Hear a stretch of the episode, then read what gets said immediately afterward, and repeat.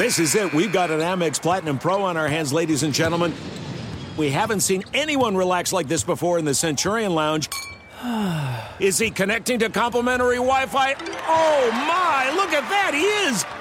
And you will not believe where he's going next. The Amex dedicated card member entrance for the win! Unbelievable! When you get travel perks with Amex Platinum, you're part of the action. That's the powerful backing of American Express. Terms apply. Learn more at americanexpress.com slash with Amex. At Bet365, we don't do ordinary. We believe that every sport should be epic. Every home run, every hit, every inning, every play. From the moments that are legendary to the ones that fly under the radar. See for yourself when you sign up today and get $150 in bonus bets when you bet just $5. Whatever the sport, whatever the moment, it's never ordinary at Bet365. 21 plus only must be present in Ohio. If you or someone you know has a gambling problem and wants help, call 1-800-GAMBLER. Terms and conditions apply. There's a lot happening these days. But I have just the thing to get you up to speed on what matters without taking too much of your time. The Seven from the Washington Post is a podcast that gives you the seven most important and interesting stories, and we always try to save room for something fun. You get it all in about seven minutes or less. I'm Hannah Jewell. I'll get you caught up with the seven every weekday. So follow the seven right now. Hey everyone, this is Jodie Sweetin from the podcast How Rude, Tanneritos. I've been needing a quick getaway with my family, and the 2024 Hyundai Santa Fe is the perfect vehicle to take us there. It has standard third row seating, so I'm able to pack my entire family, plus pets, in the car while also having enough room for our camping essentials. Available HTRAC all wheel drive will get us through any dirt trails, and available dual wireless charging pads will ensure we never have to worry about getting stuck with a dead phone in the middle of nowhere. Visit HyundaiUSA.com or call 562-314-4603 for more details. Hyundai, there's joy in every journey.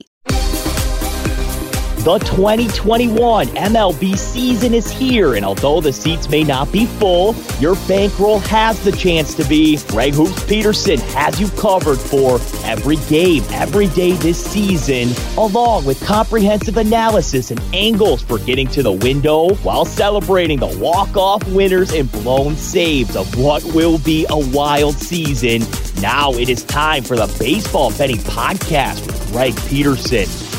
A warm and friendly hello. Welcome to Lovely Las Vegas for the Baseball Betting Podcast. Myself, Greg Peterson. Got a terrific podcast for you guys. In the second segment, we're going to be joined by our good buddy with Fangraphs, Dan Szymborski. Going to be talking to him about some teams that might see some progression slash regression. The team that has really been a big disappointment to him out there in the MLB landscape. What he's made out of some of these games being a little bit lower scoring, so much more. So we're going to have a wide ranging chat with Dan in the second segment, so that's going to be a lot of fun. And then in the final segment, going to give you guys side total on every game on the betting board for this Thursday as we touch them all first things first. I love answering your Twitter questions on this podcast, and we've got one of two ways to be able to fire those in. First one is my Twitter timeline at gunit underscore 81. Keep in mind, the letter CM, they mean does not matter. Other ways, find an Apple Podcast review. If you rate this podcast five stars, it is very much appreciated. And then from there, you're able to send your questions, comments, segment ideas, what have you. Did wind up getting in a few questions with regards to games are affected by rain, so let's dive into those. So you have questions, and Greg may or may not have any insight into them, but let's dive into the Twitter mailbag. I know that many of you guys are asking what happens with this Washington Nationals versus Cincinnati Reds game from yesterday that wound up getting suspended in the fourth inning with the Nationals up 3 to 0, with the game not going a full five innings. Pretty much every single book in Las Vegas, if you wind up having a bet on this game, you wind up getting a refund. Maybe the lone exception will be yes, no, first inning run, but in Las Vegas, it is a refund. Now, I know that there's many East Coast books, FanDuel especially, that typically they carry these games over. I don't know if they're still going to be doing this for the upcoming season because this is really the first suspended game that we've seen in the MLB this season. So it is a little bit of a tricky situation there. I know that there wound up being like one random Mets game that was as well, but that's so far down the line, so many months that there was just refunds all around on that one. So if you want to betting this game in Las Vegas, you want up getting a refund. If you want to betting it elsewhere, well, it is one of those things where you just need to check your house rules. And then there was a lot of mystery as to what would have happened in the Braves versus Red Sox game if that game wound up getting called. Now, there are a couple books that they wind up doing things different. So always, always, always, I cannot stress this enough check your rules before you wind up asking because they're going to know a little bit better than myself because every single one of these books is now a little bit different. It's a little bit of a pain of this because typically it used to be like three, four years ago when it was only Las Vegas, there was a set way of doing it. If the Red Sox versus Braves game would have been called after six innings, that's a situation in which all totals and all run lines would have been a refund because there's always the 27 outs rule. The team that winds up losing the game, they need to get 27 outs unless if it's a seven inning doubleheader, in which case the losing team needs to get 21 outs. But that's how that would have went down, and then you would have had the money lines wind up cashing didn't necessarily change a whole heck of a lot given the results of that game, but you wind up having totals cashing because they did wind up picking up the game. And even though the game was picked up at midnight Eastern time, it still is one of these cases in which it was graded normally, even though it was picked up technically during the next day because it wasn't officially postponed, suspended, what have you. So hopefully that answers all your questions with those games. Always do appreciate it. Now let's take a look back at it. Try to find some trends and try to get to know these teams a little bit better. What happened yesterday? Let's go around the bases and find out. Prior to Reds and Nationals being suspended, the Nationals were able to get off to a 3 0 lead. Jeff Hoffman he winds up being able to get four outs in this game, and he gives up two runs. Brad Brach comes out of the bullpen. He gives up one run over the course of one and two thirds innings, and then for the Washington Nationals, Joe Ross was able to throw four scoreless. So Nationals were able to get off to a very good start in that one. And hey, there was more scoring in that game than the Tigers versus the Cleveland Indians game. The Tigers are able to get a 1 0 win. As for the Indians, solid start here from Triston McKenzie. He did wind up walking three, but five scoreless innings. And then from there, Cal Quantrill, he goes three innings. He gives up one run, but the problem was for the Cleveland Indians. They strain six men on base. They get four hits, nothing doing. Jose Urena, very solid in this start. Five and two thirds innings scoreless. Jose Cisnero, Michael Fulmer, along with Gregory Soto for a bullpen of the Tigers that has the worst ERA in the big league so far this year. Three and a third innings between the three of those gentlemen, all scoreless. So Tigers are able to get the job done in that one. The Rays were able to get the job done at home against the Kansas City Royals. Suda won the final and for the Rays. Very perplexing. Their home and road split says on the road so far this year, they've got the best record in the big leagues at 19 and 7. They are now 12 and 13 at home as Mike Minor he was not a major disappointment in this one. He gives up one run over the course of five innings, punches out nine. From there, Greg Holland, Scott Barlow, Josh Staumont, Jake Brentz all give you a scoreless inning. It was Tyler Zuber who comes in in the 10th inning. He winds up giving up the unearned run as the gentleman that winds up starting on second base was able to score. And for the Royals, their lone offense in this one, Andrew Benintendi gets his fourth home run of the season. That comes off of JP Feyereisen, the former Brewers reliever that the Rays were able to acquire last week. But for Feyereisen, he then comes out in the 10th. He was able to look solid there. And Tyler Glasnow, how about the start that he wound up having? 11 strikeouts, 8 scoreless innings. He did his part, and for the Rays, they did wind up stranding 11 men on base, but still able to get the job done in this one. The Houston Astros were able to get the job done against the LA Dodgers, much like in the 2017 World Series. 5 to 2 the final for the Dodgers. They entered into this one winners of 12 out of their last 13, and they were able to get a Sheldon Neuse home run off of Ryan Stanek for his third home run of the season, but Trevor Bauer, he just didn't wind up getting a whole lot of support. Gives up two solo home runs over the course of six innings. You then wind up having Three runs, two of which were earned, given up by Nate Jones in an inning of relief as he wound up giving up a home run as well. And then you wind up having coming into the game Dennis Santana for a scoreless inning. But for the Dodgers, not a lot doing against Luis Garcia, who winds up pitching six scoreless innings. The home run comes off of Ryan Stanek. He was someone that came in for an inning, gave up a run, and for Garcia, he did give up a run, but it was an unearned run, so did not wind up counting against his ERA. And then for the Houston Astros, their home runs off of Trevor Bauer come off the bat of Carlos Correa, seventh of the season, Jose Altuve, sixth,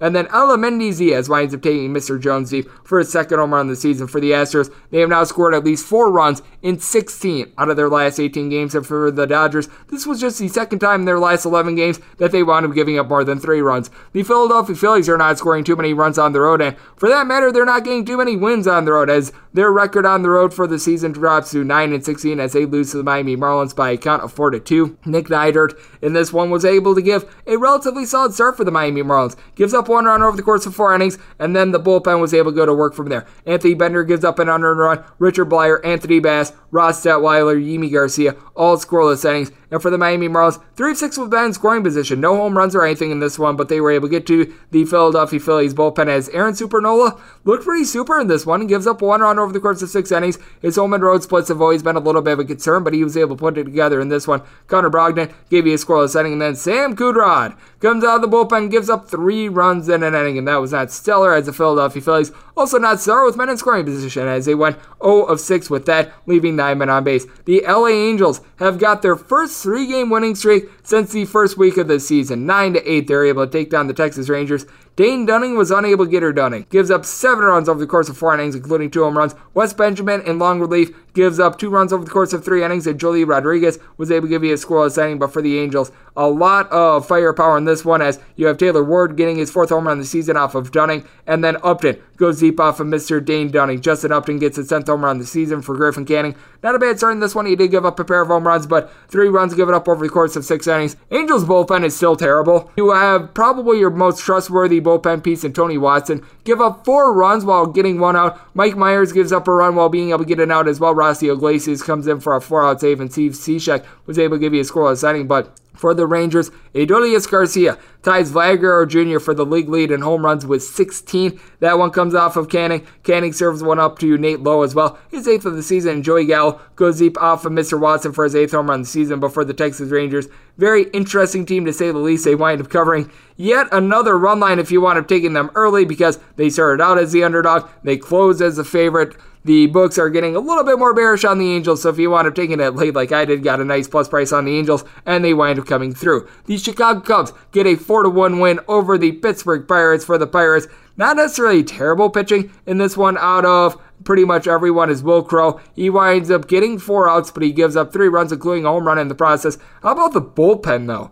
Seven and two thirds innings. They give up one run. Chris Wren gives up one run over the course of two innings. Duane Underwood Jr. three and two thirds innings scoreless. Chasen Shreve, Clay Holmes, they both give you a scoreless inning. But for the Pittsburgh Pirates, they've got the fewest home runs in the majors over the last three days. Nothing doing for them in this one. As for the Cubs, a very good start out of Trevor Williams. He gives up one run over the course of six innings, facing off against his former team. And the Cubs bullpen, they've been pretty solid as well. Craig Kimbrel, his 11th save of the season, scoreless inning from him. Dan Winkler, Andrew Chafin, they combine for a scoreless inning, and then you wind up getting a scoreless inning out of Tommy Nance as well. So the Cubs continue to get the job done, even though they've got a losing record on the road themselves. The Oakland A's, they wind up losing their first two of series against the Seattle Mariners, but they were able to get to Robert Dugger on Wednesday as they get a 6 3 win for Dugger. He winds up giving up five runs in three and a third innings, including a home run. Going deep for the Oakland A's in this one. Matt Olson for his 13th home run this season. Then from there, the bullpen was actually pretty solid. You don't mess with the Yohan Ramirez, was able to give you two scoreless innings. Anthony Misiewicz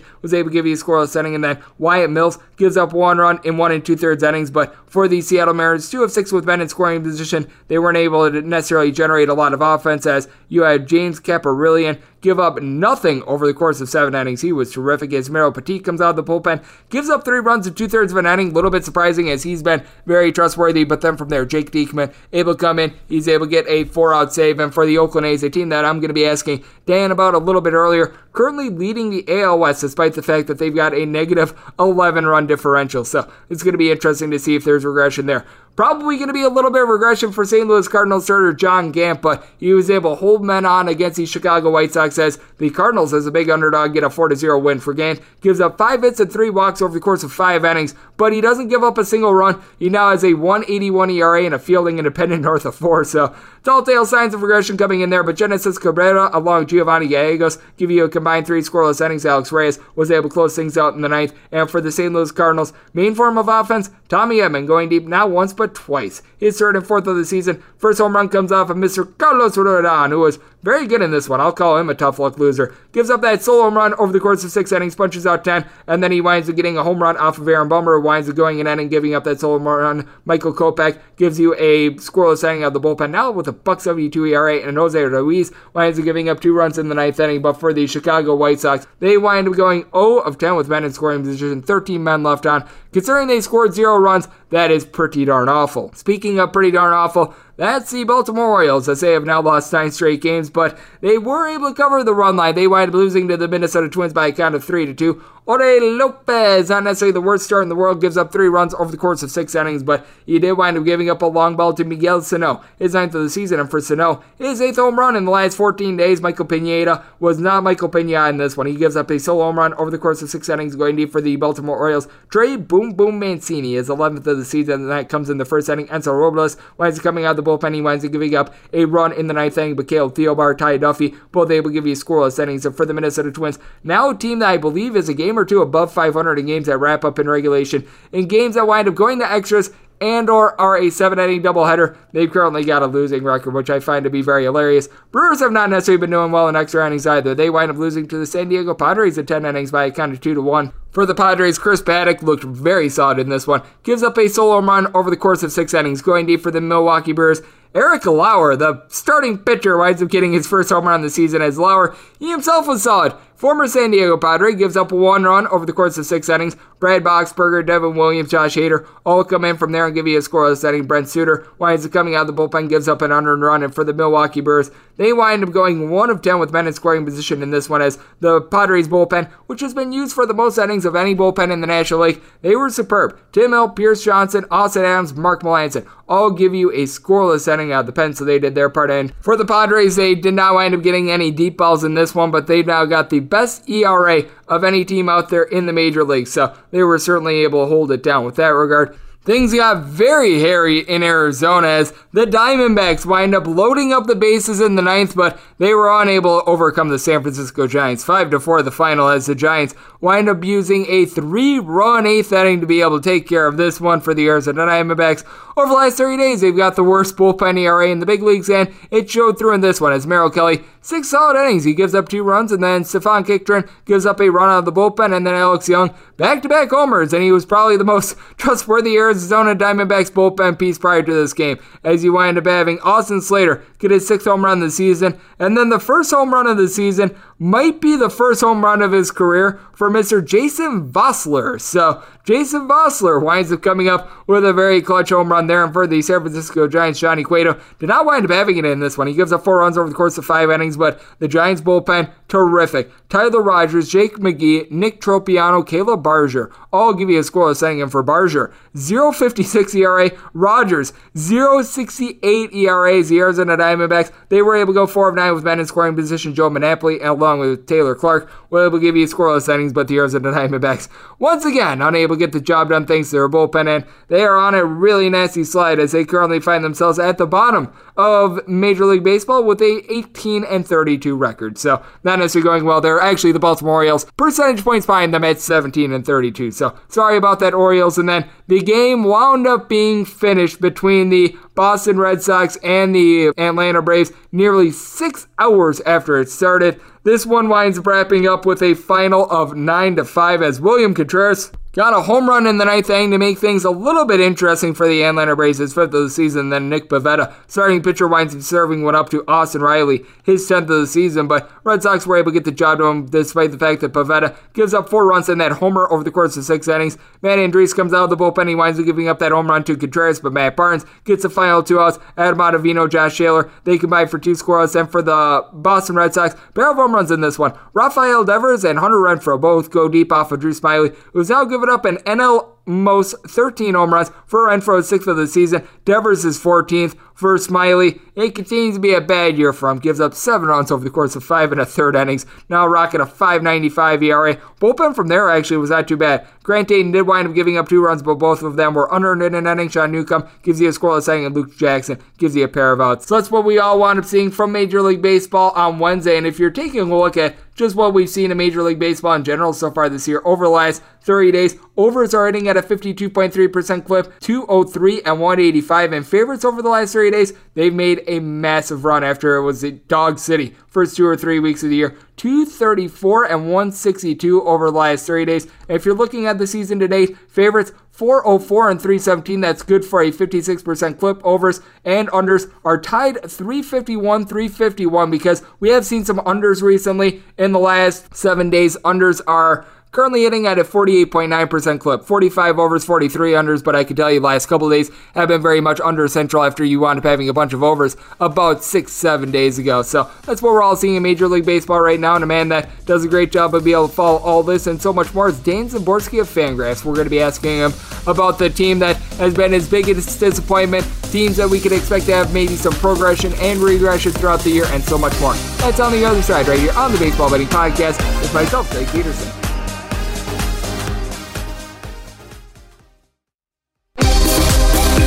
Greg is calling in a pinch hitter from the Overtime Network hotline. And we're back here in lovely Las Vegas with Baseball Betting Podcast. Myself, Greg Peterson. Always great to get this gentleman on the podcast as he does absolutely terrific work with Fangraphs. But on top of that, he also contributes a little bit with ESPN from time to time as well. Man really knows his baseball, does a great job, and is a gentleman that grew up a Baltimore Orioles fan. So this is someone that he certainly knows about taking a little bit of pain. But with that said, does an absolutely terrific job evaluating all things MLB, as it is Dan Szymborski joining me on the podcast. You're able to follow him on Twitter at D Szymborski all together, and I will spell out that last name S Z Y M B O R S K I. And Dan, always great to have you aboard. Thank you so much for joining me. Hey, Greg, thanks for having me on. Always great to have you aboard, Dan. And when you take a look at the season in general, since we're almost two months through the season, it's hard to believe what has really been the biggest surprise to you? Because I think what's really standing out to me is some of these, like, I would consider them 30, 31 year old pitchers and their resurgence, guys like John Gant, guys like Wade Miley, being able to put up the performance that, that they've had. I think that that's really been the biggest surprise to me. I think for me, it's a team. I think it's the Twins. The Twins have just looked horrible this year. They've just been a bad team, and more, it looks like a team that it's it's been far enough into the season.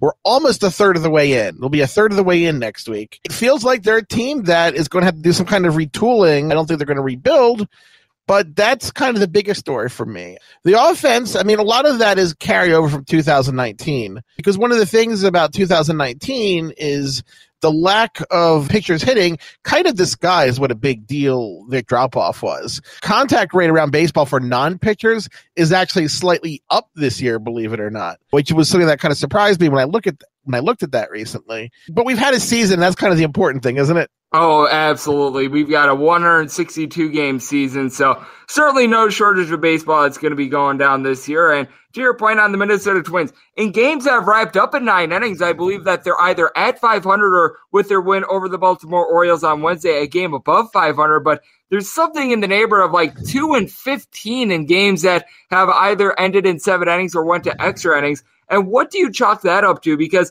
in games that wrap up in regulation, the Minnesota Twins, while they're not lighting the world on fire, they've been just fine. But in these extra inning games and these seven inning doubleheaders, they've been absolutely terrible. The problem is, is you don't get those wins back. Yep. If you're unlucky, I mean, whatever the cause is, it's always hard to pin down an exact cause.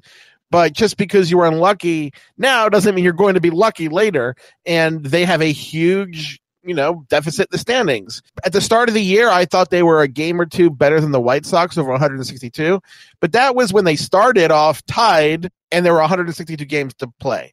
Now to take the division, they need to be 10 games better than the White Sox over just two thirds of a season, which means you have to think that on a 162 game basis, they're like 15 games better than the White Sox like 13 games better than the Indians. And I'm not sure about any of that. No matter what the cause, they're in the hole now. And I don't know if there's really enough time to get back into it. Yeah, it's really interesting to take a look at as we do have Dan Szymborski of Fangraphs along with ESPN joining me on the podcast. And we take a look at some of these teams that either have a losing record but a plus run differential or teams like the Oakland A's that have a very good record and a negative run differential. What do you make out some of this stuff? Because with the Oakland A's, they're now 29 and 22, but they've got a negative run differential for the year. A lot of that can be chalked up to the fact that they wound up having a rough start to the year. You've got a team on the flip side, like the New York Mets, that they currently have a negative run differential, but right now lead the National League East. I think a lot of this can be contributed to the fact that, well, right now there are guys in the outfield playing for the New York Mets. I don't think I've heard of themselves like Khalil Lee, but when you take a look at things like this, what do you make out of that sort of data? And do you think that we are going to eventually see things balance out, for lack of a better term, over 162? Well, I think a lot of things will even out, but in the case of the Mets, I think the run differential itself will improve because they've gotten that run differential, you know, with Francisco Lindor not playing particularly well at all, to put it lightly. Conforto, Pilar, McNeil, Alonso, Nimmo are all on the disabled list. Even though I think they'll play closer to their so-called Pythagorean record, I think their Pythagor their run scored and runs prevention will also get better. So it's not you know negative negative news for a team like them. I think that on some level they can say, hey, you know, despite what's happened, we're in first place. That's not too bad. It could be a lot worse, which in the case of the Mets, it frequently is. I think they'll be okay. Every other team in the division does have questions around them. Yeah, they certainly do. And for the New York Mets, they're right now first place in the division. And in the starting lineup, we had 0 for 21 Cameron Maybin. I mean, my goodness, the fact that you've got that going on right now. And I think they traded for Billy McKinney of the Milwaukee Brewers to be able to, and I air quotes here, bolster the outfield. So yeah, I don't know what to make of that it's always like this point of the season every year where you figure out where Cameron Maybin is playing. Like, oh, he's still playing. Still collecting an MLB paycheck. I mean, I can't hate on him if I could get an MLB oh, no, paycheck. Of course not. exactly. I mean, if I'm able to get paid for playing baseball and if I'm able to get paid for going 0 for 21, you know what? Please send me the money. I'll take check. I will take cash. It really does not matter to me. As we do have Dan Szymborski of Fangraphs joining me on the podcast, and certainly has been fascinating to take a look at things in general so far this season. And what I think is going to be an interesting case study as well is the LA Angels. They've looked a little bit better in their recent series against the Texas Rangers, but we know this with the Angels as well. This is a team that has gotten some very good performance out of Shohei Ohtani, but he's also the only starting pitcher on this rotation that entered into Wednesday with an ERA that was a sub 475, worst ERA out there in the big leagues. Do you think that there's any hope whatsoever for the Angels to be able to?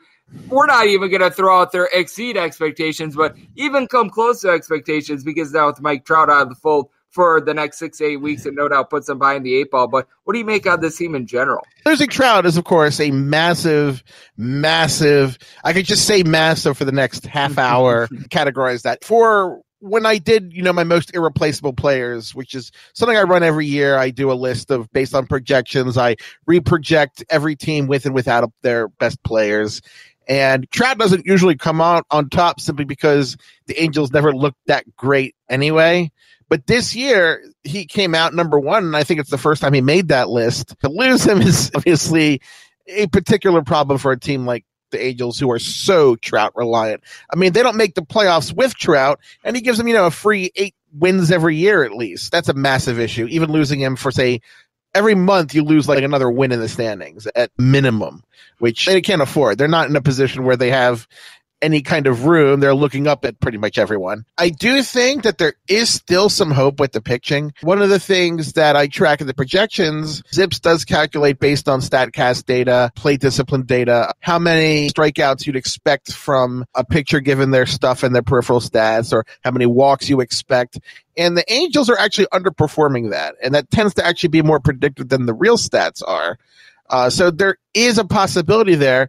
But just like when I talk with the Twins, there is a time element here. If you're racing Usain Bolt in a race, there is a head start in which you are then favored to win. And no matter how good the Angels are, if they if they're looking, you know, a dozen games back to the A's and the Astros in a month, it's over for them. Whatever they're going to do, they have to do it quickly. Yeah, I agree with you. I do think that it's one of these circumstances in which the Angels should be able to perform a little bit better just by the fact that they're going to get so many games against the Seattle Mariners. So I don't think it's as good as their record would indicate as well. You get to play against the Texas Rangers in the division, but you also have to play against the Oakland A's and the Houston Astros, who are looking very good as well. So point counterpoint on that is we do have Dan Szymborski joining me on the podcast and just with what we've seen so far this season, do you think that there is a little bit more of an edge to these teams that have good bullpens, that have good starting pitching in general, rather than in past years? Because we just noticed it throughout all Major League Baseball. Home runs are down. We knew that the ball was going to be deadened a little bit, and so far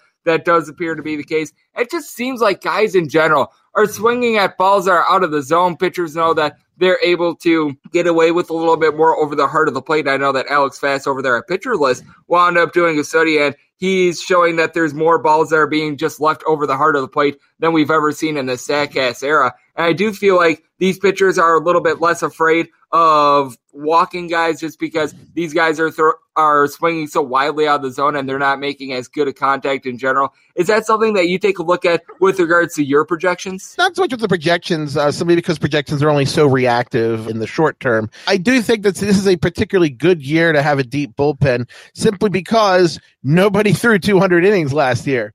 Nobody threw 100 innings last year. When you start getting towards, you know, late July and August and September, and everyone's throwing innings that they haven't done in like two years, I think there's a good possibility we'll start to see some serious And that's going to result in teams either needing to let up or to have just more depth available. I wouldn't be surprised, for instance, if we saw more six man rotations down the stretch. You know, you've seen a few teams dip into that at times as their personnel has demanded, but I think we see more of that. And having, you know, deep bullpens is pretty important for that. I agree with you. I do think that the value of a bullpen is bigger now than ever before. And heck, even a farm system as well, just because when you are able to bring up a couple guys, because we know that even these bullpen arms, even though they're only going one or two innings at a time, these guys are going to be having to pitch for triple the games that they did last year. That is something that is going to be a big impact as well as we do have Dan Szymborski join me on the podcast.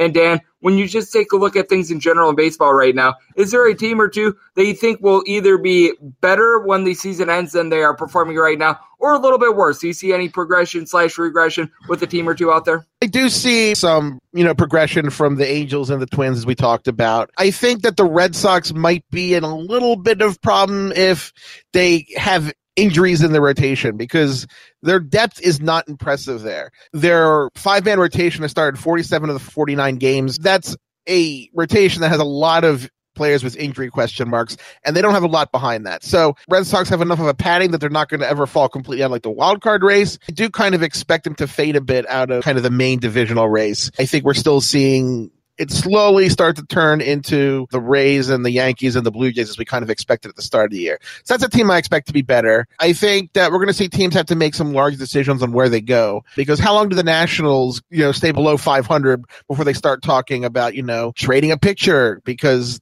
they don't have much depth. They don't have a lot to trade for a divisional run. And that's also true with maybe a team like the Reds who are below 500. When do the Rockies trade Trevor Story? Because it's hard to see them hang on to Trevor Story, Jon Gray, and just let them walk through free agency.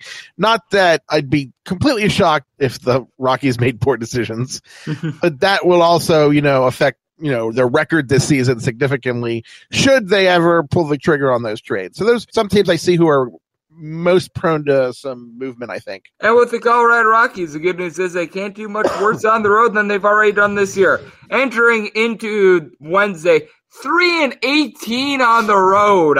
I mean, I know that there's splits between Coors Field and playing away from Coors Field, but my goodness, I don't think I've ever seen anything quite like that. And a man that puts in more work than I don't think I've ever seen quite like that would be you, Dan. You do an absolutely terrific job over there with Fangraphs. I know you make some contributions with ESPN still as well. List goes on and on of the great work that you're doing. So let the good people at home know what you've all got going on in general and how they're able to follow along on social media and other platforms.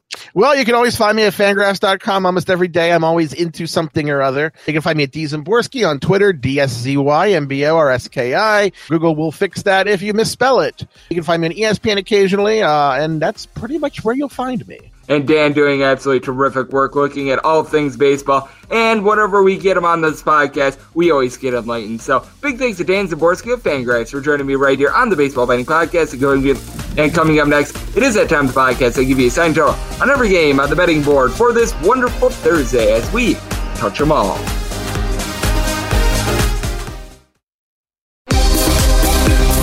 Welcome back to the Baseball Betting Podcast with Greg Peterson as we're off to a quality start. And now it's time to walk it off in a grand fashion. And we're back here in lovely Las Vegas for the Baseball Betting Podcast. Myself, Greg Peterson. A big thanks to our good friend Dan Szymborski of Fangraphs for joining me in last segment. Now it is that time of the podcast to give you a sign total on every game on the betting board for this Thursday as we touch them all. If a game is listed on the betting board, Greg has a side and a total on it, so it is time to touch them all. Do note that any changes that are made to these plays will be listed up on my Twitter feed at junior one We wound up getting two rainouts yesterday, and as a result, we've got a pair of doubleheaders those are going to be done at the end because the original game on the Las Vegas rotation order, those wound up getting canceled, and then they just wound up placing them at the bottom. So if you're looking for the Yankees versus Blue Jays double dip along with the Rockies versus Mets double dip, those are going to be at the end. So just be mindful of that. And as per usual, we're going to be going in the Las Vegas rotation order. That's where we go National League games first, then the American League games, then any interleague games are going to be before those doubleheaders. So we're going to be starting off with the first National League game. This would be game number 951, 952 on the betting board as you've got the Philadelphia Phillies hitting the road face off against the Miami Marlins. Spencer Howard is on the bump for the Phillies. Meanwhile, Pablo Lopez is going to be on the bump for the Fish.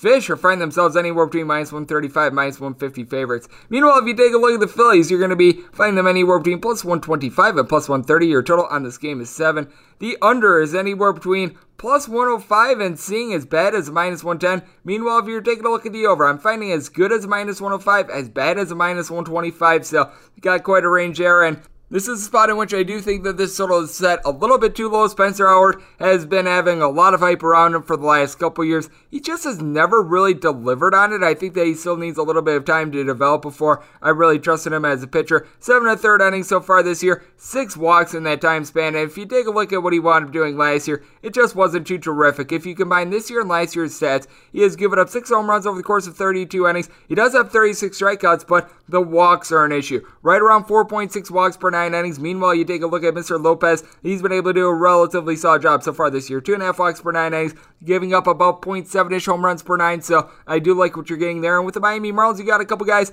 at the top of the order that are doing a solid job of getting on base for this team. You got Jesus Aguilar. He's been able to give you nine home runs, 36 RBI. Corey Dickerson has been a relatively solid player. Now, Miguel Rojas wound up getting the day off yesterday along Corey Dickerson, but these are a pair of guys sitting in that neighborhood of about a 270, 275 ish. The bottom of this order can be a little bit brutal as you've got guys like Isan Diaz, Jon Berti, the now back Jorge Alfaro, Jose Devers, Mengolio Sierra, all these guys hitting at 225 or lower. But when Cooper has been out there, he's been able to give you something more around a 250 batting average. So he's been relatively soft for the team. And then for the Philadelphia Phillies, Got a pair of guys in the infield hitting above a 300. Brad Miller, Jean Segura, Bryce Harper is going to be out for this game, and I do believe that JT Realmuto is still going to be on the injured list as well. So you have to deal with an outfield that involves Roman Quinn along with Andrew McCutchen. McCutchen has been able to give you a little bit of power. He's been able to pound out seven home runs so far this year, but Roman Quinn not very good. Odubel Herrera has actually really picked it up, and Rhys Hoskins has a home run in this series. But I do think that the Miami Marlins are going to be able to set themselves up for success. They did wind up having to use up quite a bit of their bullpen yesterday after Nick Neidert wound up only being able to give them four innings. But with the Philadelphia Phillies, even though the bullpen is relatively rested, it's still a bad bullpen. Connor Brogdon, not someone I necessarily trust, and Jose Alvarado has been brutal to say the least. Archie Bradley's off the injured list, and he doesn't do much for me. And you just take a look at the Phillies on the road so far this year. Entering into yesterday, a 9 and 15 road record, 15 and 10 home record. Meanwhile, the Miami Marlins relatively solid both home and road. I do think that Pablo Lopez going to be able to give a good start here. I think this total is set a little bit too low because I do think that Howard is going to be knocked out very early, and then you wind up having that terrible Phillies bullpen. So we're going to be taking the over, and I'm going to be willing to lay up to a minus 145 here with the Miami Marlins, seeing mostly minus 140. So we're going to take the fish on the money line. 953, 954 was supposed to be the Colorado Rockies versus New York Mets. That is going to be done in the final portion of this as that doubleheader has been moved to the bottom. 955, 956 on the betting board. The Pittsburgh Pirates are going to be playing against the Chicago Cubs. Kyle Hendricks is going to be going for the Cubbies. Tyler Anderson is going to be on the bump for the Pittsburgh Pirates. Your total on this game is 8. Under is anywhere between minus 105 and minus 120. Meanwhile, the over is anywhere between even a minus 115. If you're looking at the Cubs, going to be laying anywhere between minus 132 and minus 139. Your plus price here with Pittsburgh is anywhere between plus 120 and plus 125. For Anderson, he wound up getting completely shelled in his last start against the Atlanta Braves. Then again, everyone on the Pittsburgh Pirates wound up getting shelled against the Atlanta Braves. So that was not necessarily too terrific. It has really jacked up his ERA for the year. Eight home runs given up over the course of 51 and a third innings. Five of them given up in his last two starts, where he gave up a combined 13 runs. If you take a look prior to that, he had given up 14 runs over the course of about 41 ish innings. So he's registering about a 3 3 ish ERA if you wind up doing the math. So he's actually been relatively rock solid aside from his last two starts. And at home, a 374 ERA has been able to do a better job of being able to keep the walks down, even though guys are getting on base. And with the Chicago Cubs, you want to note their home and road splits. This is a team that that on the road so far this year,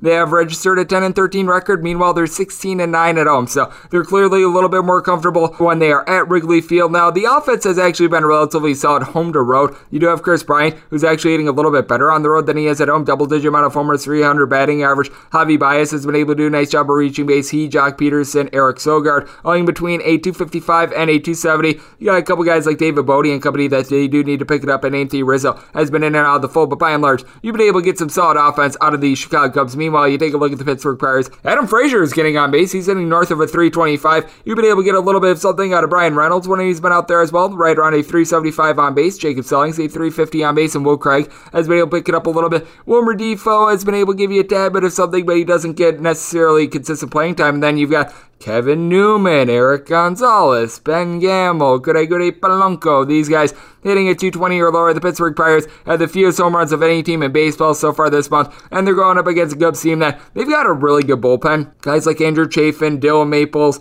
Craig Kimbrel, his resurgence, Brad Wieck, they've all been able to do the job. And then we take a look at Kyle Hendricks. He throughout his career just has been not the same pitcher away from home as he is in Wrigley. Now, this year has been a little bit different, but still, on the road, 442-ish ERA. That's pretty much on par with what he's done throughout his career. He has given up about one home run every six innings. He's only issued one walk in 18 and a third innings on the road, but still, opponents are hitting 330 off of him. This is a Pittsburgh Pirates team that they love to go death by a million cuts, so I actually do think that this is a good matchup for them. I do think that Anderson, after he wound up having two rough starts, he's going to be able to find it here. I was only willing to lay up to a minus 124 here with the Chicago Cubs. I need to get a plus 124 here with the Pittsburgh Pirates. Right now, I'm seeing plus 123 at circa. I certainly think that money is going to be coming in on the Chicago Cubs, so I'm going to wind up on the Pittsburgh Pirates in this spot. Set the total 8.3 as well. I do think that both of these guys are going to be giving up a little bit of something in the Cubs offense has been solid. So we're going to be taking the over along with the Pirates. We move on to 957, 958 on the bang board. The Milwaukee Brewers are going to be playing OC Slam Diego Padres.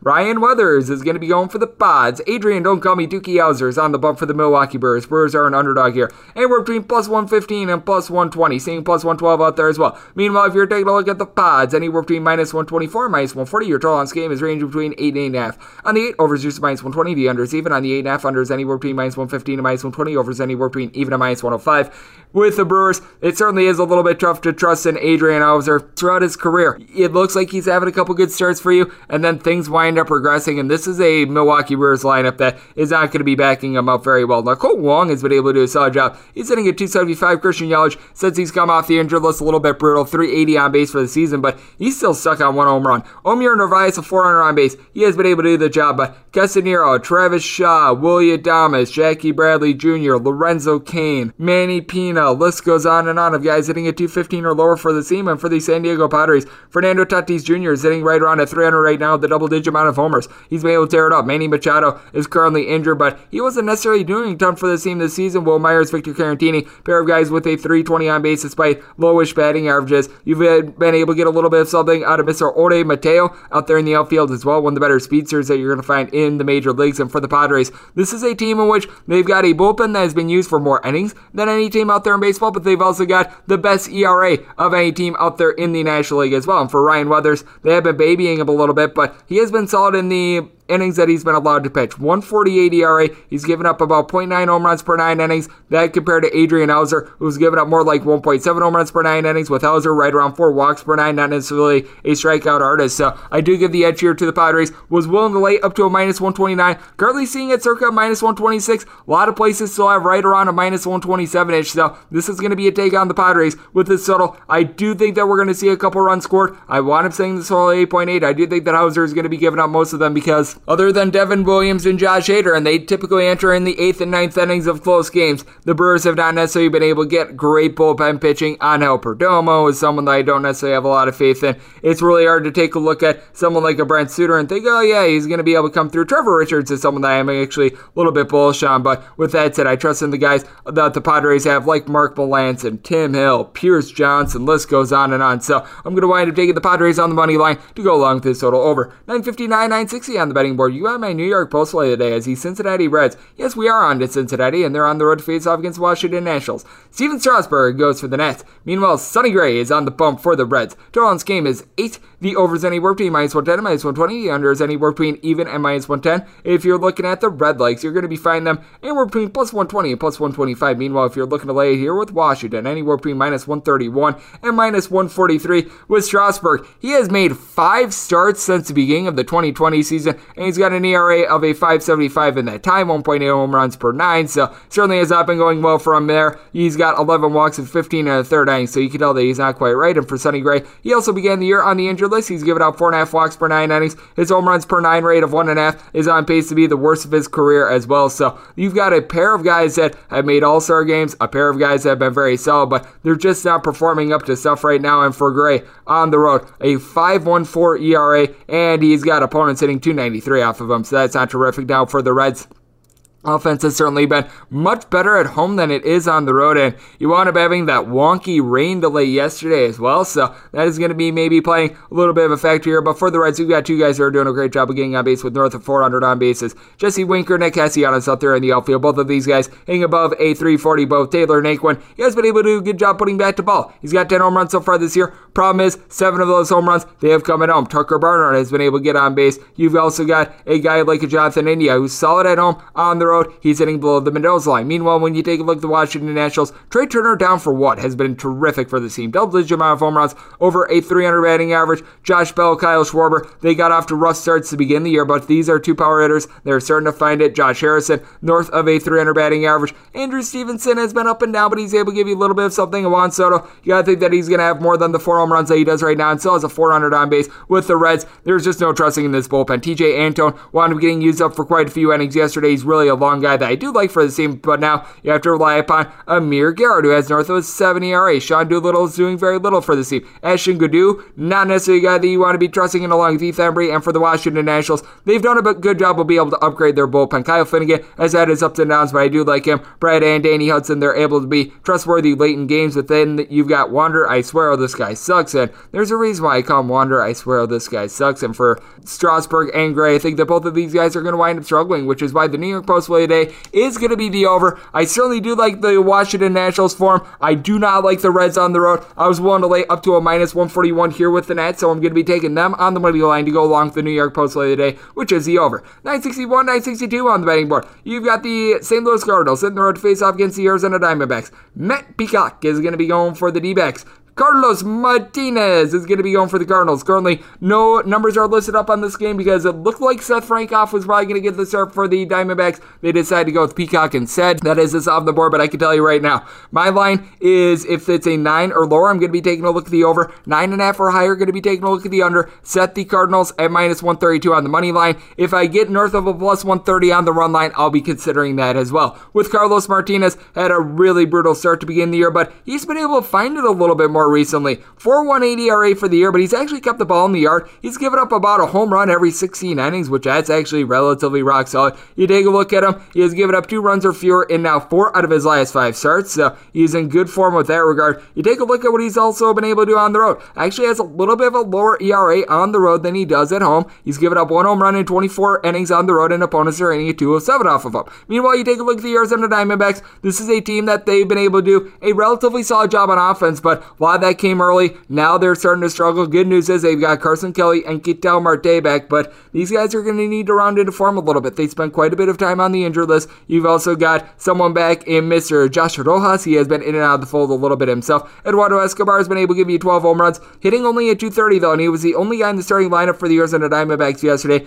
with more than six home runs for the season. They're kicking the tires on Josh Reddick. It's not necessarily working. Pavin Smith has been able to give you a little bit, but up and down there for the Arizona Diamondbacks over the last 30 days. They have the worst bullpen ERA out there in the big leagues. Kevin Ginkel has been terrible. Joe Mantiply has been awful. Riley Smith is currently being used as a long reliever. Alex Young has actually been relatively solid of the bullpen. I think that he should actually be a starter for the team. Jon Duplantier, I have no idea what they're going to be doing with him. And then you take a look at the flip side for the St. Louis Cardinals. Bullpen has been relatively solid. I do like what you're able to get out of a guy like a Genesis Cabrera who wound up pitching yesterday. Looked very solid. Alex Reyes wound up coming in yesterday. You got to figure that he's probably not going to be able to go in this one because he wound up throwing 20 pitches, but you're still able to rely upon someone like Ryan Helsley. Tyler Webb is someone that's Kodi Whitley has not necessarily had the best start to the year, but Junior Fernandez in long relief has been good as well. I do think that the St. Louis Cardinals, despite the fact that they're traveling, this is a night game, so that'll mitigate that. Should be a sizable favorite here. Set them at minus 132. And like I said, anything below 9 going to be take on the over. 9.5 or higher going to be take on the under. 963, 964 on the betting board. You've got another game that's presently off the board, as it is the LA Dodgers playing OC San Francisco Giants. Right now, the San Francisco Giants have Alex Wood listed as their starter. The Dodgers have absolutely nobody listed on their starter. And the betting board has no listed starter. So, this is a game in which you've got a lot of mystery with. With the Dodgers, would not doubt if they wind up taking the wholesale approach. Maybe this is a spot in which you wind up trotting out there David Price for a start. That would seem to make all the sense in the world. Juan Blast pitching on Sunday. We all know that he's got starter experience. Jimmy Nelson is a guy that typically you'd be looking to for a couple innings as well, but he is currently on the injured list, so got a little bit of a riddle here. Now, you're probably going to be expecting someone like a Victor Gonzalez to be able to give you a little bit of something. They've been liking Edwin Uceta as a little bit of a long guy as well. You want to pitching on Sunday last as well. He's been trotted out there for multiple innings. Has not necessarily been too terrific. So I don't know how that's going to wind up going. Meanwhile, you take a look at what you've been able to get out of Alex Wood for the San Francisco Giants. He's been absolutely magnificent. His one loss wound up coming against the Dodgers, and it's not like he pitched badly in that game. Gave up two runs over the course of six innings. I believe that he has given up two runs or fewer in every one of his starts so far this year. So he has been terrific with that regard. Has won at least five innings in every one of those starts. You've got to be given a little bit of an edge to the San Francisco Giants here, especially if you're going to be giving me plus money, and it is Alex Wood against a bullpen game of the LA Dodgers. Now the Dodgers doing an absolutely terrific job of being able to put bat to ball, but keep in mind that they're going to be traveling from Houston as well. You do have a guy, Max Muncy,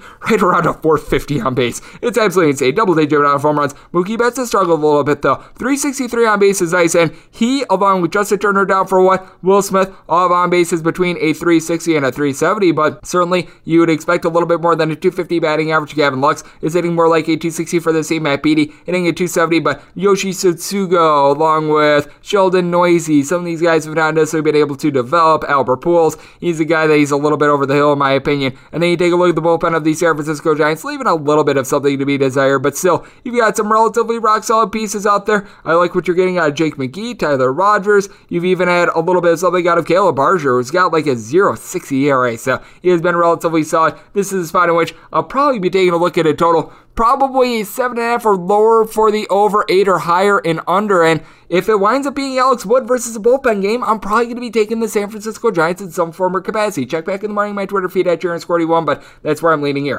965, 966 on the betting board. You've got the Cleveland Indians hitting the road face off against the Detroit Tigers. Matthew Boyd is going to be going for the Tigres. Shane Bieber Fever is on the bump for the Cleveland Indians. Indians are finding themselves as sizable favorites here, anywhere between minus 162 and minus 175. Meanwhile, if you're taking a look at the Tigers, you're going to be finding them anywhere between plus 145 and plus 155. Totals range between 7 to 7.5. On the 7, unders anywhere between even money and minus 115. Meanwhile, the over is anywhere between minus 105 and minus 120. On the 7.5, under is minus 125. The over is plus 105. And with Matthew Boyd, he's actually been relatively solid. You may recall I asked Alex Fast of Pitcher List about him a couple days ago, and he's been despite the 2 and 5 record, much better this year. Giving up two home runs in 52 and two thirds innings. Last season, he was giving up more than two home runs per nine innings. He's limited the hard contact, he's limited the walks as well. He's given out a little bit over two walks per nine innings. And for Shane Bieber, he's been solid. He's given out right around three walks per nine innings. He has given up a little bit of hard contact, but still, he's getting you right around 13.3 punch outs per nine innings. Not something that you can complain about. And for the Cleveland Indians, this team has, in my opinion, the best bullpen out there in the American League with all of its depth. James Karinchak, Phil Main, Emmanuel Clase,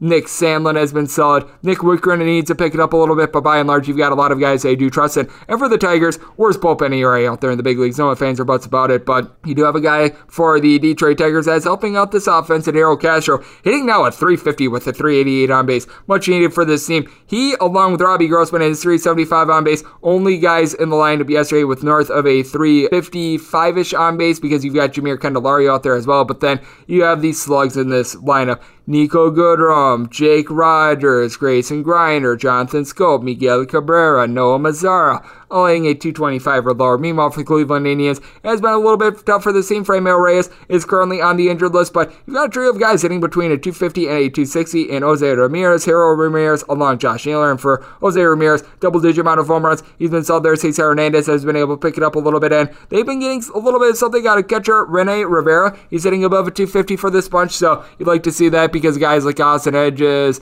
Roberto Perez, who has been injured for a very long time, they've not necessarily been able to get the job done. And certainly, I do think that Shane Bieber should be a favor. Question is, by how much? Because Matthew Boyd has been pitching better than his record would indicate. I need at least a plus 157 to take a shot here on the Tigers. I'm right now seeing a bunch of plus 155 ish. So you then go to the run line, see where that is at with the Cleveland Indians run line, you're finding as good as even money, about as bad as minus 110. I personally needed a plus price here to take a shot on the Indians. I'm willing to lay up to a minus 125 with the Tigers. I'm seeing that at a minus 120. In some form or capacity, I will be on the Tigers. If this winds up getting to the Tigers being more around a plus 160 on the money line, I'm going to be taking that. If it winds up being a situation which the Indians continue to be like even money on the run line, I'm going to be taking the plus run and a half with the Tigers, but in some form or capacity, going to be on them. Set this total at 7.3 three as well. Seeing a little bit of an unjuiced seven, that appeals to me, so we're going to be taking that over. 967, 968 on the betting board. The Tampa Bay Rays are going to be playing us against City Royals. Brady Singer is going to be going for the Royals. Shane McClanahan is on the bump for the Rays. Rays are finding themselves anywhere between minus 165 and minus 190 favorites yeah, you probably don't want to be taking the minus 190. Meanwhile, if you're taking a look at the Royals, you're going to be finding them anywhere between plus 148 and plus 155. Your total on this game is 7.5 over and under, anywhere between minus 105 minus 115. For Singer, I feel like he's actually done a relatively solid job. I was willing to take anything that was pretty much north of a plus 140, so getting a plus 150 here, I feel good about that. He does have a 4 ERA, but he's given up right around one home run every 15 innings, so a home runs per nine rate that's hovering right around a 0.6, so I do like what you're getting there. Actually, has had a little bit of a better ERA on the road than he is at home. And opponents are hitting right around about a 250 ish off of him, but he is going to be going up against the Tampa Bay Rays lineup that since the beginning of the 2020 season, they have the most strikeouts per nine of any lineup out there in the big leagues. Now, you do have a couple guys who are doing a good job of BL reach base for this team. Randy Arozarena along the Yandy Diaz and Joey Wendle, all of on base percentages are north of a 355. You've been able to get a little bit of something out of Manuel Margot hitting at 250, but then you've got quite a few guys that they need to pick it up with their batting average. Austin Meadows, Mike Zunino, Brett Phillips, in between a 225 and a 215. Now, I will say for Zunino, double digit amount of home runs. Most of those have been solo shots, as he's got like 11 home runs at 22 total RBI. So that's been a little bit interesting. And then you take a look at the flip side for the Royals. You just need Jorge Soler to give you a little bit more of something. He is hitting a buck 76 with four home runs. He had 48 home runs during the 2019 season. It's been really embarrassing to watch. You've also got Michael A. Taylor, Whit Merrifield, Carlos Santana hitting between a 245 and a 255 with Santana north of a 375 on base. And then you've got Adalberto Mondesi back in the fold. That is good to see. He and Kelvin Gutierrez should be able to give the team a little bit of something now. Jarrod Dyson, Nicky Lopez, neither of these guys are necessarily hitting for average. And for the Kansas City Royals, the bullpen wound up falling on some tough times, but it does feel like they're starting to bounce back a little bit. Jake Brentz is someone that I actually like. He and Scott Barlow have been able to do a good job able to hold down the fort. Josh Staumont has come in. He has been relatively solid now. I have absolutely no faith whatsoever in Wade Davis, but then you take a look at the Tampa Bay Rays. Bullpen has been nails ever since they wound up having a little bit of a rough go of it to begin the year. They wind up getting back Diego Castillo along with Pete Fairbanks. They wind training for JP Fire you know that if the Rays want your bullpen pieces, they're probably pretty good. Note to you, Milwaukee Brewers, but Andrew Kittredge has been able to do a good job of being able to hold down the fort. Ryan Thompson is someone that I do like as well. So I do think that the Rays are going to be able to get a pretty solid performance out of the bullpen. But with McClanahan, very young guy, able to throw north of 100 miles per hour. I do like the upside of him, but he is someone that I fear is going to give up a little bit too much of the long ball. Now, he's giving up right around 2.7 walks per nine innings. He hasn't been terrible there. A little bit over 10 strikeouts per nine, but he does give up quite a bit of contact in general. I do think that this is a good spot overall for the Kansas City Royals. So I'm going to be taking the plus price here. I wound up setting the total 8.4. I do think that both of these guys are going to wind up giving up a little bit of action. And with the race, I have just noticed in general that they've been playing a lot of overs. So we're going to be taking the over to go along with the Kansas City Royals on the money line. 969, 970 is the Blue Jays and the Yankees. That is going to be done at the end of this podcast because it is now a double dip. So 969, 970 pretty much got canceled, and it has been replaced by a double dip at the bottom of the rotation. 971, 972 on the betting board. The Chicago White Sox are going to be playing against the Baltimore Orioles. Bruce Zimmerman is going to be going for the Royals. Meanwhile, Dylan Cease and Deceased is going to be on the bump for the White Sox. White Sox are finding themselves very big favorites here, anywhere between minus 210 and minus 230. Seeing straight minus 205 out there as well. Meanwhile, if you're taking a look at the Orioles, anywhere between plus 176 and plus 196, your total on this game is 9. Over is anywhere between minus 105 and minus 120. The anywhere between even a minus 115. For Zimmerman, it certainly has not necessarily been the world's greatest run for him to begin the year, and I need at least $2 to be taking a shot here on the Baltimore Orioles. It certainly has not been a great year for Baltimore in general. And you just take a look at Mr. Zimmerman. He's given up a bunch of hard contact, which I find to be very troubling. He has won 38 and two thirds innings, giving up nine home runs. And the Chicago White Sox 24 and 3 in their last 27 games against starting pitchers that are lefties. So yeah, that's not good. Meanwhile, with Dylan Cease, he's done a good job of being able to limit the hard contact. He's a guy that's given up right around 0.6 home runs per nine innings. Now the walks are high. He's given up a little bit under five walks per nine innings, but he's backed up by a bullpen that is relatively solid. Matt Foster, Evan Marshall both wound up getting off to rough starts to begin the year, but I have faith that they're going to be able to pick it up. Aaron Bummer wound up getting used up yesterday, but you've got Garrett Crochet, who's going to be available for the team. And then when you take a look at the lineup, Nick Madrigal, Yermin Mercedes, pair of guys hitting above a 300. Yoel Moncada has an on base percentage that's north of a 400. Jose Abreu has been able to find it a little bit as well. Now at 256 after he wound up having a bad start to begin the year. Adam Eaton, Billy Hamilton, pair of guys hitting below the Mendoza line of 200 is not necessarily terrific. And Yasmani Grandal is like a buck 50 batting average and nearly a 400 on base. I am not sure how that works, but somehow, some way, it is happening. And then when you take a look at the flip side for the Baltimore Orioles, Cedric Mullins has actually been a good table setter for the team. He's hitting nearly a 300, 375-ish on base, so I do like what he's bringing to the table. Freddie Galvis along with Anthony Santander, both getting between a 250 and a 260, so you're able to get a little bit of something there. Trey Boom Mancini, double digit amount of home runs, 280 batting average. So that has been solid. But then you take a look at guys like a Ramon Urias, Ryan McKenna, Maikel Franco, Chance Sisco, Pat Valaika, all these guys hitting at 215 or lower. It certainly does hurt them. Now with the Orioles, Bullpen has actually not been terrible for this team. They did wind up using up Tanner Scott yesterday, but only for 10 pitches. Shawn Armstrong is absolutely terrible, and they used him yesterday, so it's actually a little bit of upgrade. You've also had Adam Plutko as a little bit of a long guy, and he's been solid. Cole Sulser is able to give you a bit of something as well. They wind up bringing up Brandon Woodall as well. It's going to be interesting to see what he's able to bring to the table, but this is a situation which I do think that the White Sox are going to wind up matching left-handed pitching once again. If you're taking a look at the run line, I'm seeing this anywhere between minus 110 and minus 120. I do recognize that on the money line, I've got it a little bit closer to the Orioles than the White Sox in this spot, but I think the White Sox are going to be able to win by multiple runs. I'm willing to lay about a minus 120 ish on the run line. I officially set it at minus 117, so it's within my vicinity a lot of these Vegas numbers. So we're going to be taking the run line here of the Chicago White Sox. Also, wound up saying this total at 10 because I think that both of these offenses are going to be able to get going. So we're going to be taking the over along with the White Sox run line. 973, 974 on the betting board. The LA Angels hit the road face off against the Oakland A's. Chris Bassitt hopes to take hook, line, and sinker for the A's. Meanwhile, Shohei Ohtani is on the bump for the Angels. Your total on this game is 8. Unders anywhere between minus 110 and minus 120. Overs anywhere between even and minus 110. If you're looking at the Angels, you're going to be finding them anywhere between plus 120 and plus 133. If you're looking to lay it here with Oakland, that is anywhere between minus 135 and minus 148 with Bassitt. He has done a very good job of being able to limit hard contact right around one home run per nine innings. Now, I will say this with the Oakland A's, they have been giving up a better ERA at home than they have been on the road. At home, they're giving up right in the neighborhood of about a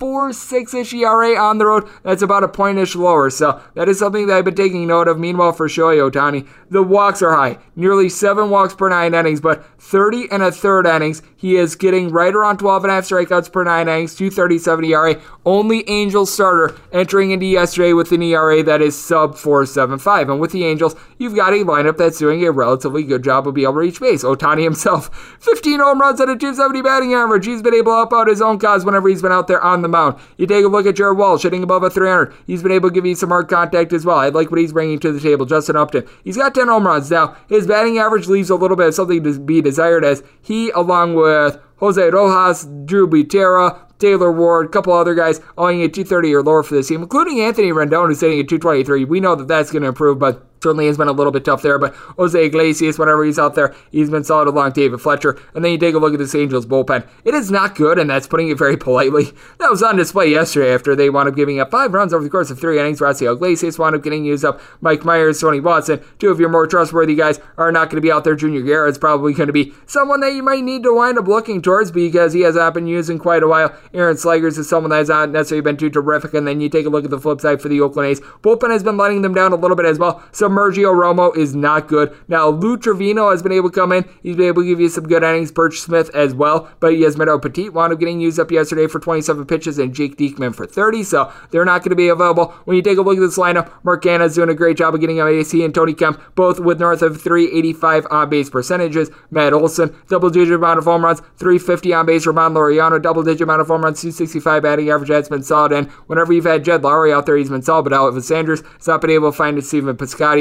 having a little bit of a tough year. Catcher spot in general has been miss for this bunch. So I do think that there's a little bit of value here with the Angels. I do think that perhaps bookmakers wound up over adjusting a little bit. I do recognize that Mike Trout is out of the fold, but with Ohtani going, I want to make the Angels plus 117. So seeing the plus 120, plus 125 ish, I'm going to be taking that plus price. And with this total, I want to setting it at 8.6. So we're going to be taking the over to go along with the Angels. 975, 976 on the betting board. The Seattle Mariners are going to be playing also the Texas Rangers.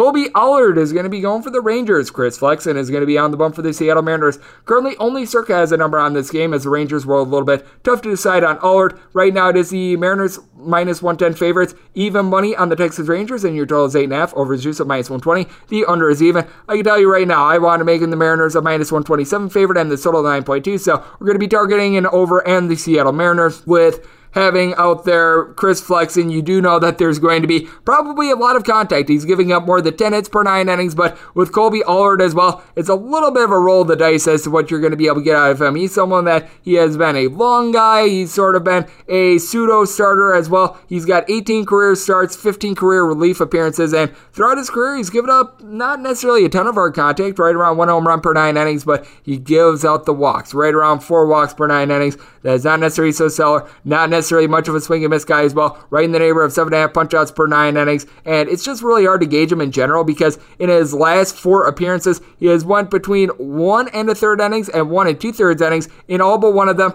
Got to think that the Rangers bullpen is going to be on call in this one. And for the Rangers, they've got a bottom 10 bullpen. Joely Rodriguez has not necessarily been terrific. Brett Guys is it or miss? I will say Brett Martin has been solid. Ian Kennedy, John King, these guys are able to give you a little bit of something, but I have no faith in Taylor Hearn. Meanwhile, for the Seattle Mariners, bullpen was very good to begin the year. They now have Will Vest currently on the injured list. Kendall Graveman is injured as well. Keynan Middleton has come back, and Anthony Misiewicz has been starting to regress a little bit. Paul Sewald has actually been able to give you some good innings along with Erik Swanson, but then you take a look at the lineups of these two teams in general for the Seattle Mariners, very top heavy. Mitch Haniger has been terrific. 262 batting average. He's got a double digit amount of home runs, 33 RBI, but then you've got Jarred Kelenic, along with Donovan Walton, Jacob Nottingham, Tom Murphy, along with Jose Godoy list goes on and on of guys that are hitting below the Mendoza line of 200. Now, Kyle Lewis has been able to find it a little bit more recently. Now, it's right around a 345 on base. Kyle Seager is hitting at 230. It's been rough for him. JP Crawford has been able to give you a little bit of something. in Ty France, ever since his hot start to the year, he has regressed. And for the Texas Rangers, you've actually been able to get something out of Adolis Garcia. 16 home runs. I believe that that is now tied for the major league lead. He has actually been tremendous for this team.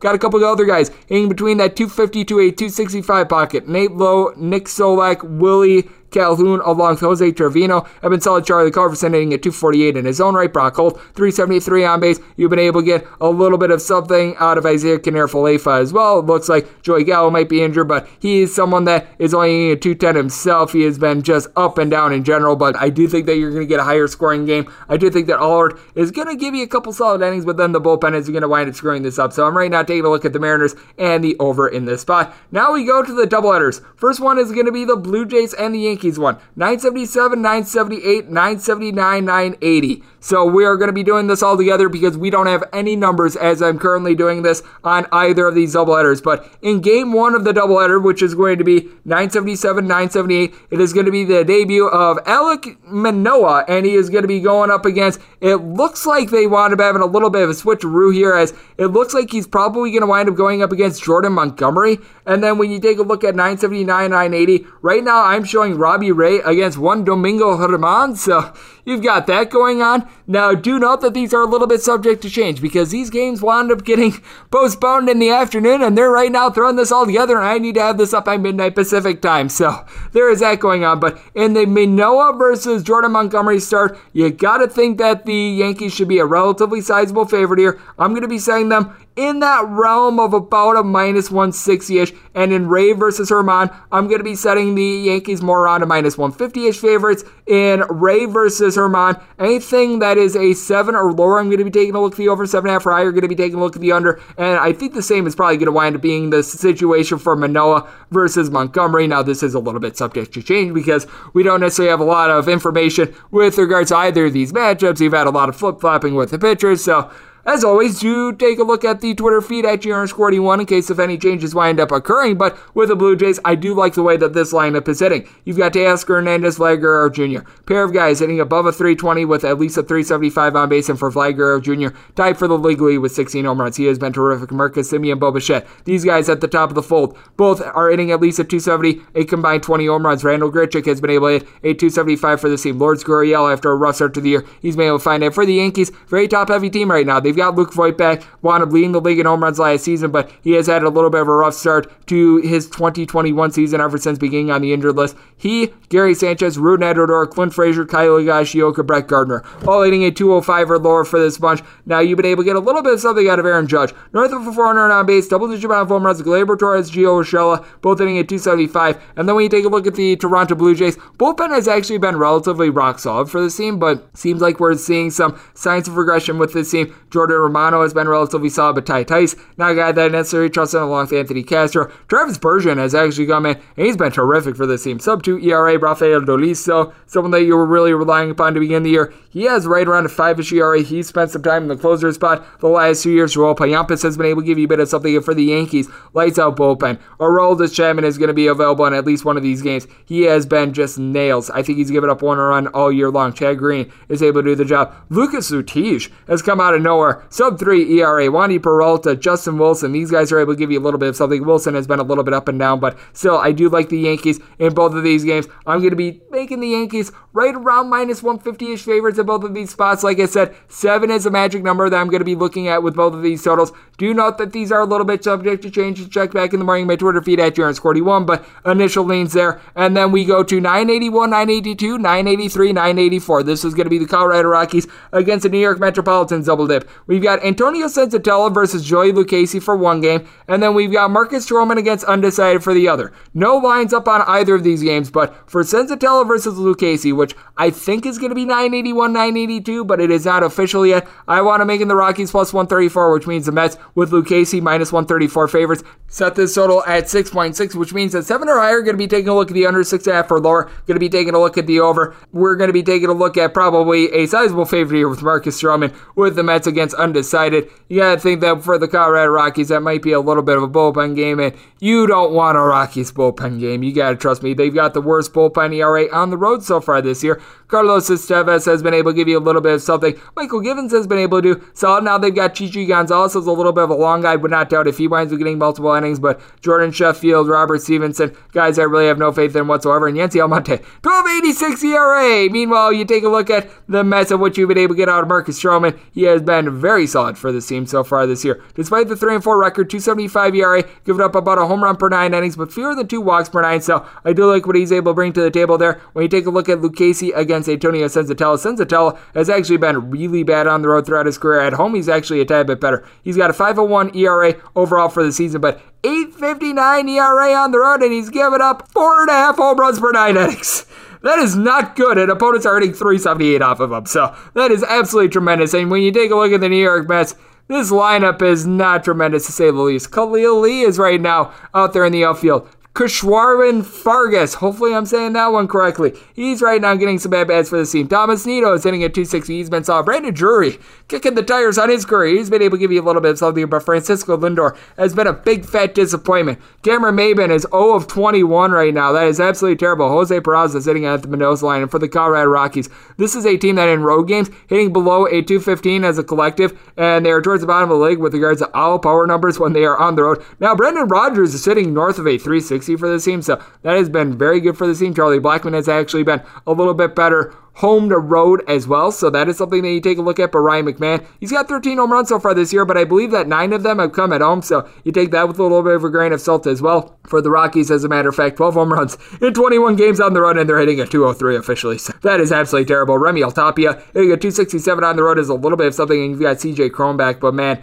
this is just certainly not necessarily a spot in which you want to be back in the Rockies. And with Joey Lucchesi, actually looked very good in his last start. He should not have been pulled after four innings. He wound up having eight strikeouts and four scoreless innings against the Miami Marlins. He then gets pulled, and then everything winds up going downhill from there. But I will say three plus runs given up in three out of his last four starts, all of which were four innings or fewer. So you've got a lot, lot going on there. Like I said, in the Senzatela versus Joey Lucchesi start, minus 137 on the Mets, six and a half or lower. Going to be taking a look at the over seven or higher. Going to be taking a look at the under. Going to be making the Mets a sizable favorite with Stroman on the mound, but we have no idea who's going to be going for the Colorado Rockies. So still a little bit TBD there. And that will wrap things up for the Baseball Betting Podcast on this wonderful Thursday. A big thanks to our friend Dan Szymborski of FanGraphs for joining me in the last segment. If you like what you're hearing from this fine podcast, you're able to subscribe wherever you your podcast. Apple Podcasts, Google Play, Spotify, Stitcher, and TuneIn. If you got one or two ways we have firing questions if you have them for this podcast. First one is my Twitter timeline at Squirty1. Keep in mind the letter CM. Name me doesn't matter. The other way is find an Apple Podcast review. If you rate this podcast five stars, it is very much appreciated. Then from there, you're able to send your questions, comments, segment ideas, what have you. Always love you guys tuning in. Coming at you guys every single day throughout the baseball season, which means I'm coming at you guys once again tomorrow. Thank you so much for tuning in.